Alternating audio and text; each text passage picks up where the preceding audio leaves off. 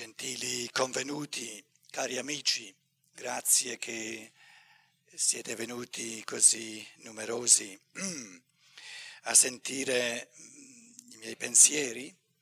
Il tema questa volta è di un certo impegno, però ci riguarda tutti da vicino. Si tratta di guardare all'umanità di oggi, di guardare ai tempi in cui viviamo partendo da un fenomeno mondiale che chiamiamo la crisi economica, per chiederci che cosa mi dice questo fenomeno. E interpelliamo naturalmente la coscienza dell'individuo, perché quando si tratta di un cammino di coscienza, quando si tratta di pensieri, quando si tratta di valori, in primo piano è la testa dell'individuo, non c'è mai un gruppo di persone che abbia potuto pensare qualcosa, un gruppo è fatto di teste singole. E visto che questa sera vorrei esprimere pensieri su questa dicotomia, su questa dualità, su questa antitesi tra avere e essere, le due parole dicono già eh, di per sé di che si tratta, credo che la prima cosa da portare a coscienza sia questa, che il materialismo dell'umanità moderna,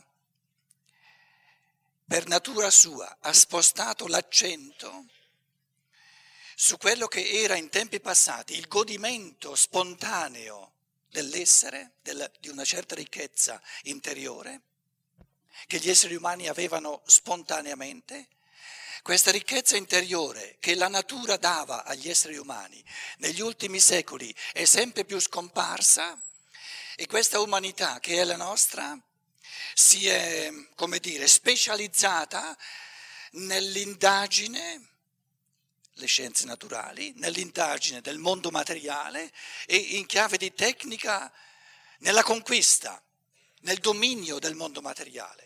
Quindi partiamo dal presupposto culturale, dal fatto culturale enorme, che quando noi usiamo la parola materialismo intendiamo dire, senza giudicare in chiave morale, ci interessa prima di tutto di capire i fenomeni, intendiamo dire il fatto culturale enorme, mai esistito prima nell'umanità, che per secoli, gli ultimi secoli, una umanità che da sempre, da millenni, era ancorata, viveva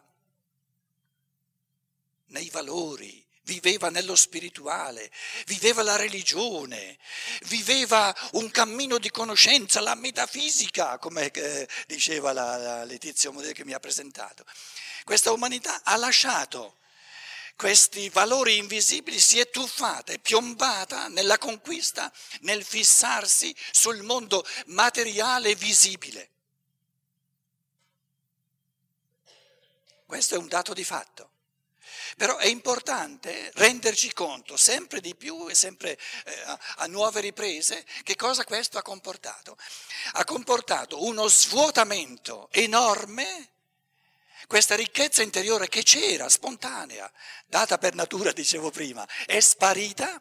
Abbiamo un'infinità di individui in tutti gli stati, in tutte le, le nazioni, in tut, soprattutto in Occidente, talmente fissati sul mondo esterno, sul mondo materiale, sul mondo visibile, sul mondo sensibile, su ciò che si mangia e su ciò che si beve, su ciò che si, eh, ci si indossa e sul soldo che rappresenta tutte queste cose materiali, che quando, parla, quando qualcuno per caso parla di spirito, uno si chiede ma, ma eh, in che mondo vive? Viene dal mondo della luna o dov'è?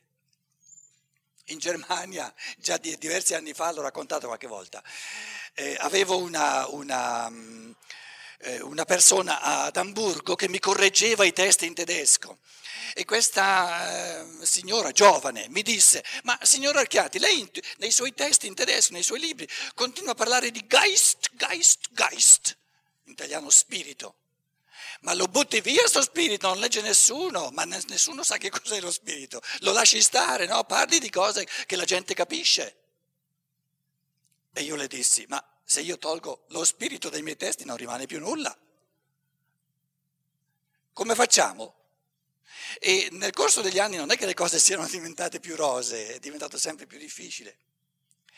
Quindi il, il primo pensiero che vorrei esprimere è, è questo, di, che è importantissimo renderci conto di questa temperie spirituale, culturale, che noi chiamiamo materialismo, significa che l'uomo d'oggi proprio non conosce più, non, ignora, disattende ma non conosce nulla di ciò che una, una umanità passata chiamava, chiamava, il mondo dello spirito, il mondo della religione, la, la, divinità, gli angeli, eccetera, eccetera, eccetera. Come se non ci fosse tutto questo. Quindi questo materialismo, questo fissarsi sul mondo materiale, sul mondo visibile, ha spostato l'accento dall'essere all'avere, perché le cose materiali sono quelle che, che abbiamo. Le cose materiali non è qualcosa che possiamo essere. Io posso essere ciò che penso, ma non posso essere ciò che mangio, o, o, o i mobili che ho nella stanza, quelli sono qualcosa che ho. Quindi quando parliamo di materialismo intendiamo dire l'accento della vita, il baricentro si è spostato dal di dentro, dove l'essere umano spontaneamente e siccome questa era una cosa spontanea, data per natura, perciò è stata persa, è giusto che sia successo così, in modo che adesso abbiamo la possibilità di riconquistarci l'interiorità, di rigoderci l'essere, la ricchezza interiore, però per riconquista libera dell'individuo singolo. E come periodo di transizione era importante nella, nell'evoluzione dell'umanità che ci fosse questa passata di materialismo, dove, dove tutta la vita si è spostata dall'essere, dal godere dell'essere, dall'essere incentrati su ciò che una persona è, diciamo la, la fierezza, eh, la propria identità consisteva in ciò che uno portava dentro di sé, ci si è spostati a, a, a, all'avere. Non dimenticherò mai, eh, sono stato un paio d'anni a Nuova York e mm, mi è capitato qualche volta all'inizio, poi ho imparato che non si fa così. Andavo a visitare degli amici e io non ci ho badato che eh, la prima cosa, la cosa più importante era quella di guardare i vasi di porcellana che c'erano e fare complimenti, ma come, ma non ho mai visti così belli, eccetera, eccetera, eccetera. Poi ho scoperto che le persone a cui non avevo fatto questi complimenti non mi hanno più invitato e allora ho imparato, entrando in, una, in un'abitazione, la prima cosa che dicevo, guardavo la porcellana e dicevo ma che bella, allora lì ero benvenuto. Però io mi, mi facevo questa riflessione e dicevo, ma guarda, così come mille anni fa, duemila anni fa, era scontato che una persona eh, eh, eh, non, non si identificava con ciò che aveva, con ciò che possiede. Così questa umanità moderna ti, ti spiattella ciò che ha, perché l'accento si è spostato sull'avere. Se, diciamo psicologicamente, l'accento della vita si sposta su ciò che un individuo possiede, su ciò che ha, e quindi anche sui soldi, sull'importanza del soldo eh, per acquisire, per comprare tutto ciò che uno ha, eh, bisogna, eh, bisogna, comprendere, ed è questo il, il, trapasso in cui stiamo vivendo, che in questo, in questo sforzo di spostare l'accento su ciò che abbiamo, sull'avere, l'essere si impoverisce sempre di più. Questo è molto importante portarlo a coscienza. Se noi partessimo dal presupposto che l'uomo d'oggi sia altrettanto ricco o addirittura più ricco interiormente in ciò che è, paragonato a un, dico a un Dante, ma a una persona normale ai tempi di Dante, ci sbaglieremmo di grosso.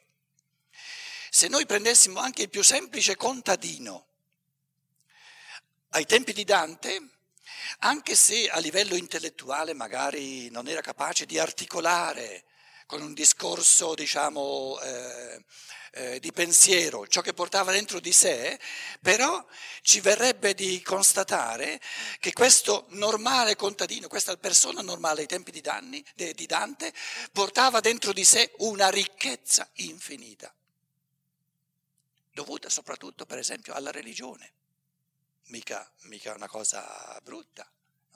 Questa ricchezza interiore, che io in un certo senso molti di noi di sicuro ho ancora ultimi, le ultime propaggini sperimentate dai miei genitori, questa ricchezza interiore, per esempio di contenuti dei Vangeli sentiti in chiesa, a casa non c'era nessun libro, però si conoscevano a memoria, soprattutto le parabole dei Vangeli, vi dico un esempio, eh, mentre la mamma eh, metteva a posto le cose dopo ha finito il pranzo, parco, eh, che, che, insomma io sono nato subito dopo la guerra, non c'era quasi nulla, il papà ci raccontava sempre, o quasi ogni giorno, una parabola del Vangelo, le sapeva a memoria, e non riusciva quasi mai a terminare la parabola, l'ho raccontata diverse volte questa cosa, perché si commuoveva a un punto tale che gli venivano le lacrime e non riusciva più a continuare a raccontare.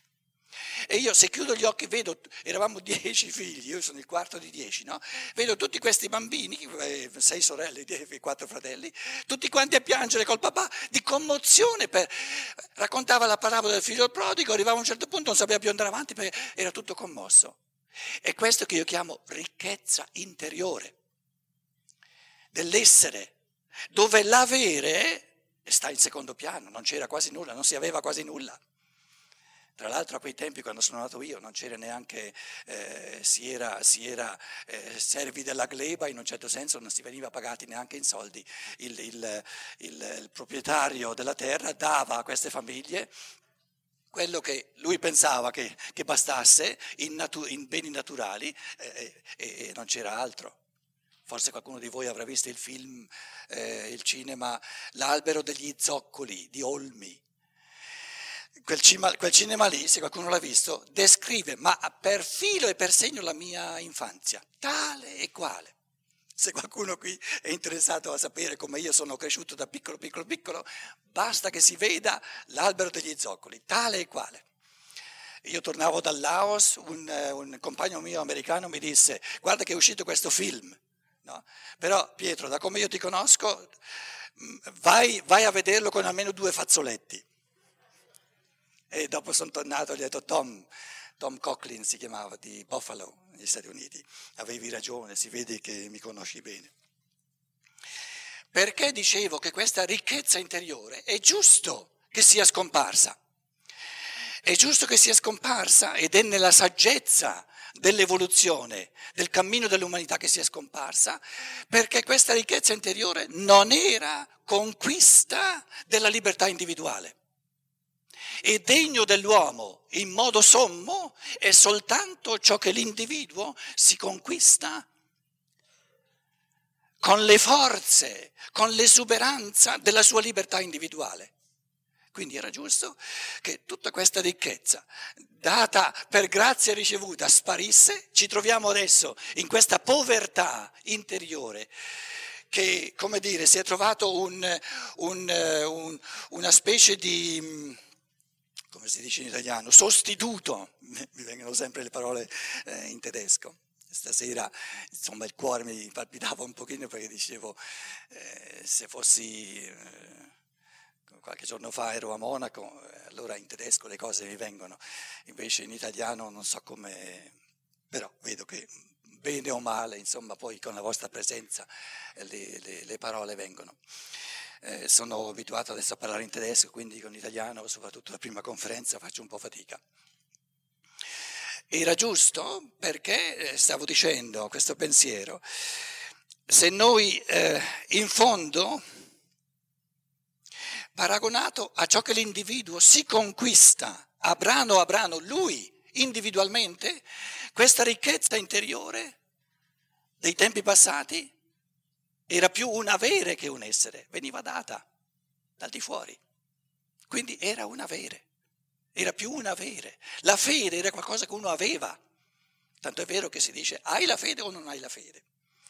Ora, essendo qualcosa che l'individuo nella sua fase di infanzia di tutta l'umanità riceveva dal mondo divino, dalla cultura, dalla tradizione, come volete, ha dovuto sparire, adesso ci troviamo in questo vuoto intermedio e ciò che ci aspetta è un passo tutto positivo, bellissimo, però un passo enorme in avanti che solo l'individuo può compiere.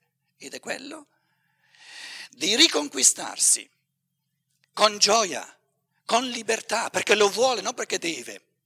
Una delle cose che cercherò di, di elucidare in, questi, in questo incontro sarà anche che il deve non esiste, il devi, il dovere non esiste.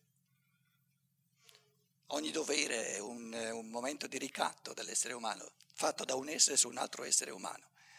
Perché chi impone un dovere su un altro essere umano, un essere umano? La divinità non conosce doveri.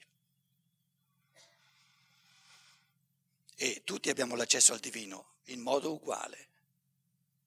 Quindi il passo in avanti sarà quello di dimenticare tutta la sfera, diciamo, spuria indegna dell'essere umano del cosiddetto dovere, che poi è un esercizio di potere, per chiedersi se io guardo all'interiorità del mio essere, se io guardo a ciò che c'è in me come eros di conoscenza, come forze di amore, come impulsi di volontà per agire nel mondo, che cosa mi va di fare, che, in che cosa trovo gioia per vivere sempre di più nella pienezza del mio essere. E dicevo, questo grande passo in avanti lo può compiere soltanto eh, l'individuo.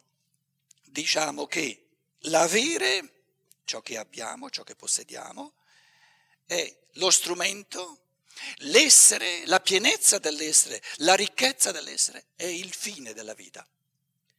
Quindi non possiamo, eh, eh, sarebbe assurdo mettere l'avere, ciò che abbiamo e ciò che siamo sullo stesso piede. Una cosa assurda. Ciò che abbiamo, ciò che possediamo, ciò di cui ci avvaliamo, di cui ci serviamo, ha senso soltanto nella misura in cui serve da strumento perché noi siamo in grado di essere sempre di più.